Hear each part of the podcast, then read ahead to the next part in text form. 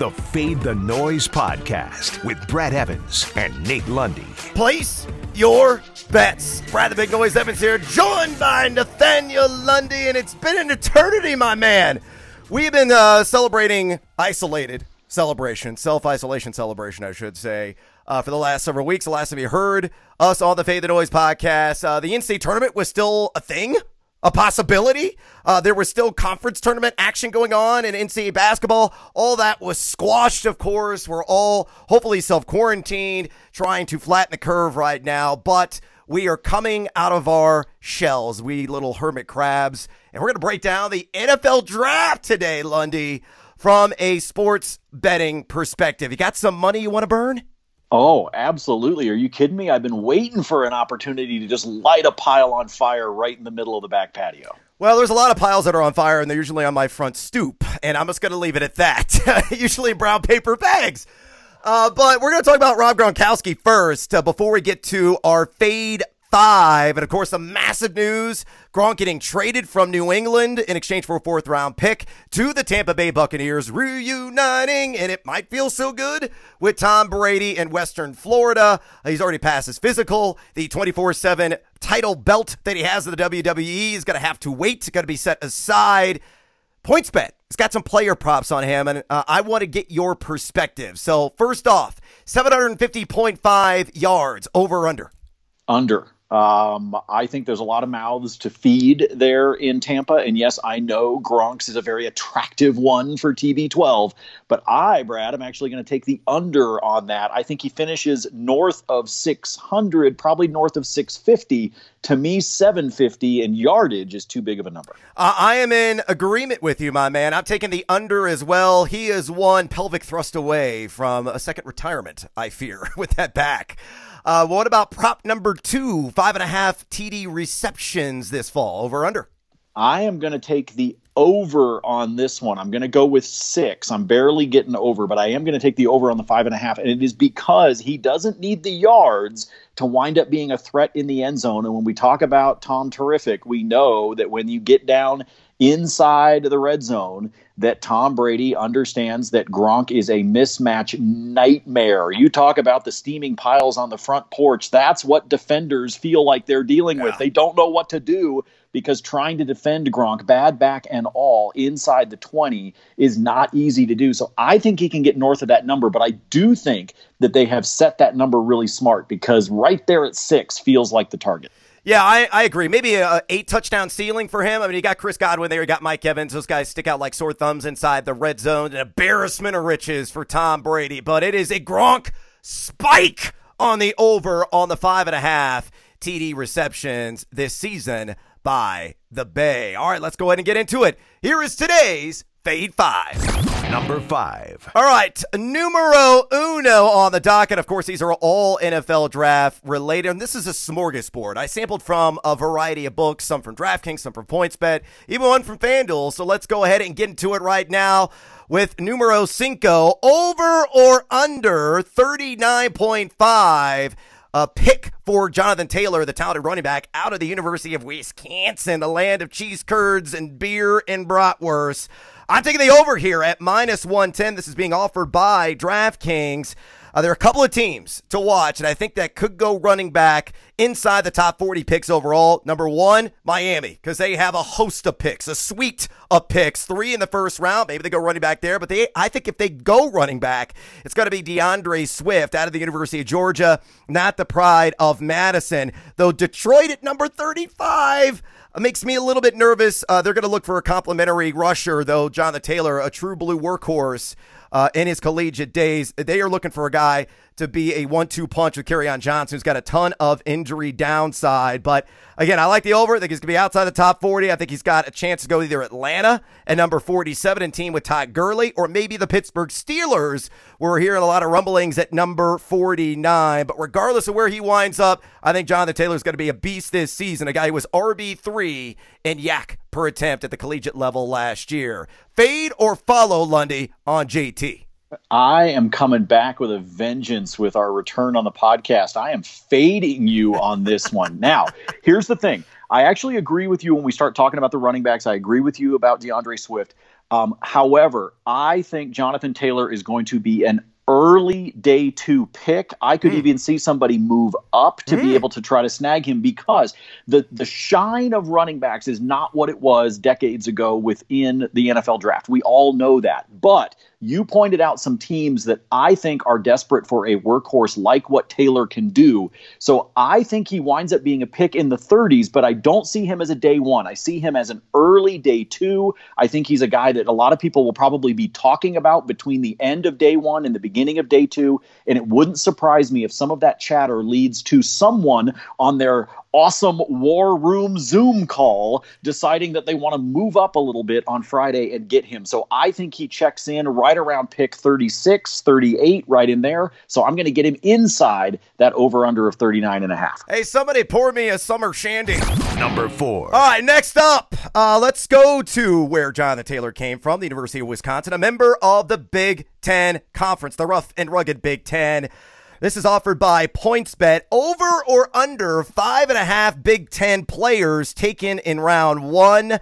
I am taking the under on the five and a half at plus 110, meaning you put down 100, you get 110 in return. Look, we know that Chase Young more likely going to go number two uh, to the Washington Redskins. Of course, he's a product of Ohio State. Jeff Okudah could go anywhere from three to nine, but he's going to be in that top 10. Another former Ohio State Buckeye. I think he's going to go to Detroit potentially at number three. Uh, you got Tristan Wirfs out of Iowa, one of the top offensive linemen in this draft. Probably going to be a top 12 overall pick. Then it gets a little murky with some of the other Big Ten players. Yetur Gross Matos, the edge rusher out of Penn State, should go somewhere in the top 25. I believe that. AJ Espin, uh, Epenesa, edge rusher out of Iowa, also should be in that top 25 range. But really, the guy to watch here is Cesar Ruiz, the best center right now in this NFL draft class. A lot of prognosticators going, have him going maybe the last pick in round one to the Kansas City Chiefs, maybe going to the second to last pick in round one to the San Francisco 49ers. Others do not have him in there. My belief is he'll be one of the first guys taken on day two, and then uh, the end result will be under the five and a half. Fade or follow, good Sir Lundy? I will follow you on this one because I like the logic that you've laid out. I do agree with you that um, that offensive line, everybody's always trying to find that workhorse, especially when you can get them for cheap on that rookie contract, but you get that option year if you do in the first round. But I agree with you. I think this is going to come down uh, to what happens with the Niners and with the Chiefs at 31 and 32. I think they will wind up keeping that number of Big Ten players right at five, and therefore I'll take the under. Number three. All right, moving on. Uh, I know a lot of you that are quarantining right now or betting on the ponies uh, because TVG is still in full effect, uh, though they're. Giddy up! you know, you're laying some action down on the next Secretariat or Seabiscuit, and uh, I like the exactas. You know, we talk about that a lot horse racing, and I'm going to apply it to the wide receivers and some thoroughbreds in this year's draft class because it's a very deep wide receiver class. This one being offered by DraftKings. Exact order uno, dos, trace, win, play, show. I got Jeudy, Lamb, and Ruggs. Again, plus 350. Nice little payout there. I think really here, the team to watch are the New York Jets at number 11 because they could go a number of different directions. They could go wide receiver, but I think they were satisfied with the signing of Breshad Perriman. They got Jamison Crowder there as well, though they lost Robbie Anderson to the Carolina Panthers. We'll have to see if they want to fill that void with one of these talented wideouts from this year's class. But I think they're going to go offensive line, and then the wide receiver run is going to begin.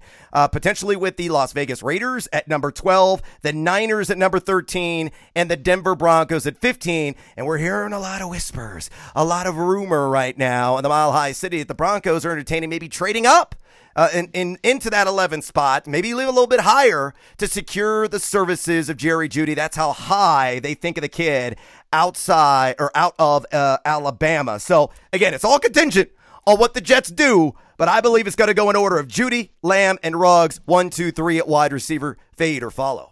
Uh, I'll tell you what, I love the idea of the exacta, Brad. I think you're right on with the horse racing analogy. I think it's a fun way to be able to get that plus 350 that we're talking about. I will tell you that I want to follow you on the idea of the bet, but, but, my friend, not so fast. Oh. I will fade you on the last two. I think it's going to go Jeudy, Ruggs, and then CD Lamb. So I Oh. think you've got. So, for example, if we're using the horse racing, I might box those three. But if I'm going exacta, in my opinion, I'm going to flip flop Ruggs and Lamb. So, in a way, I'm following you, but I'm doing just a slight fadeaway. Oh, bummer. Uh, somebody get me a saddle. Number two. All right, uh, let's move on to the next one. Uh, Jalen Hurts, a guy who's starting to generate some buzz, Lundy, and maybe I'm patting myself on the back. I've been talking about on my Sirius XM show of the same name, Fade the Noise. Check it out 1 to 3 p.m. Eastern on the Fantasy Channel every Monday through Friday. But I think Hurts is one of the most criminally underrated quarterbacks in this draft. You know, everybody's talking about Joe Burrow and Justin Herbert and Tua, yada, yada, yada. But I think Jalen Hurts uh, could be a first round talent. You know, a lot of people projecting him to go in day two.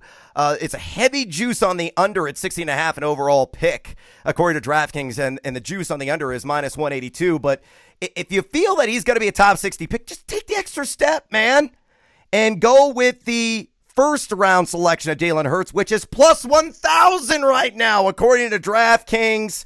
You know, I could see Indianapolis uh, drafting uh, him, maybe trading up from their early second round pick and maybe packaging a couple of their second round picks to get back into the first round to acquire uh, the talented quarterback services out of Oklahoma, of course, formerly Alabama. Uh, but, you know, some of the other places he can go if he doesn't go in round one the Chargers, Carolina, Jacksonville, even Pittsburgh or Baltimore with a backup there for Lamar Jackson with a multi dimensional skill set. I love this kid. QB9 adjusted completion percentage last season for OU, QB7 in total deep air yards, uh, 116.5 pass rating on Chucks beyond 20 yards, just carved up people and he can squat 585 pounds. Lundy, that's a small house. Dude's a monster, gonna be a fantasy stud. And I'm telling you, gut feeling says somebody's gonna trade up in maybe Kansas City's position at number 32 overall and steal his services. Fade or follow.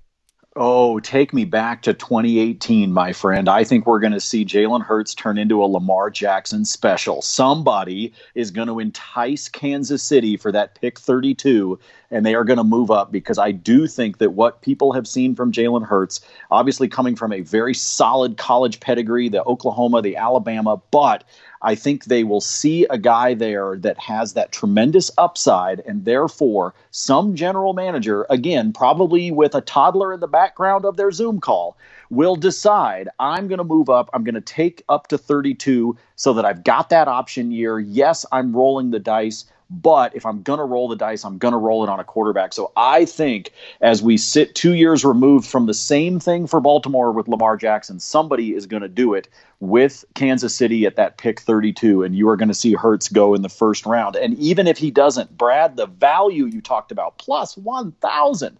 I'm all over that because I think that is a great value pick to make on a guy with upside, especially knowing how unpredictable the first day of the draft is. I think Jalen Hurts could probably squat about 150 toddlers. Just throwing that out there. Number one. All right, last one. Top of the board. My favorite wager being offered. This one at FanDuel.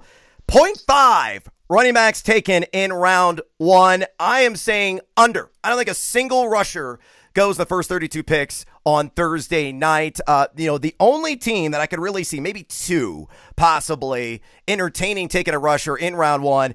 Miami at number 26, but this is all going to be contingent on whether or not the Dolphins trade up potentially for Tua, or maybe even a Justin Herbert uh, at Detroit spot at number three. And they would probably have to package a couple of those first round picks. Remember, they have three of them uh, to move up high enough to acquire one of those QB services. The other team to watch out for here is Kansas City at number 32. But I think with Damien Williams and then the signing of DeAndre Washington, this franchise is satisfied enough what they have on the depth chart right now. They may invest in a running back, but it's not going to be in round one. It's going to be much later in the draft. It's plus 150 right now. I, I just I don't see Swift going until day two. Same with Jonathan Taylor. Uh, same with some of the other talented running backs in this draft class. I think they're more likely to go with Detroit at number 35 or Miami at number 39. Again, I'm on the under 0.5 RBs taken in round one. Fade or follow? Ah, Brad, let's end on a high note. I will follow you on this one, my friend. I do agree. I don't think anybody's going to go, and I think it's actually because of this top tier of wide receivers that we were just talking about when we were talking about our exacta. I think so many wide receivers are going to go off the board that there's going to be a focus there. I think there's going to be a focus on some of these top offensive line talent, the guys that we've already talked about, including a guy like Andrew Thomas out of Georgia. I think there's going to be a target there on the line. And by the time you do the line and the wide receiver, you are going to be a running back standing on the sideline waiting to hear your name on Friday. So I will follow you. I do not think we will see a running back go in round one. All right, that is a wrap on this special edition of Fade the Noise. Follow us on Twitter, which it kindly. Me at Noisy Huevos, him at Nate Lundy. And also drop a little rating review. It's I know it's been a minute. We apologize. Hopefully we're gonna have sports sometime soon and we're gonna get back to the daily grind of depleting your bank accounts overall. And as always, fade or follow. That is up to you. Fade the noise.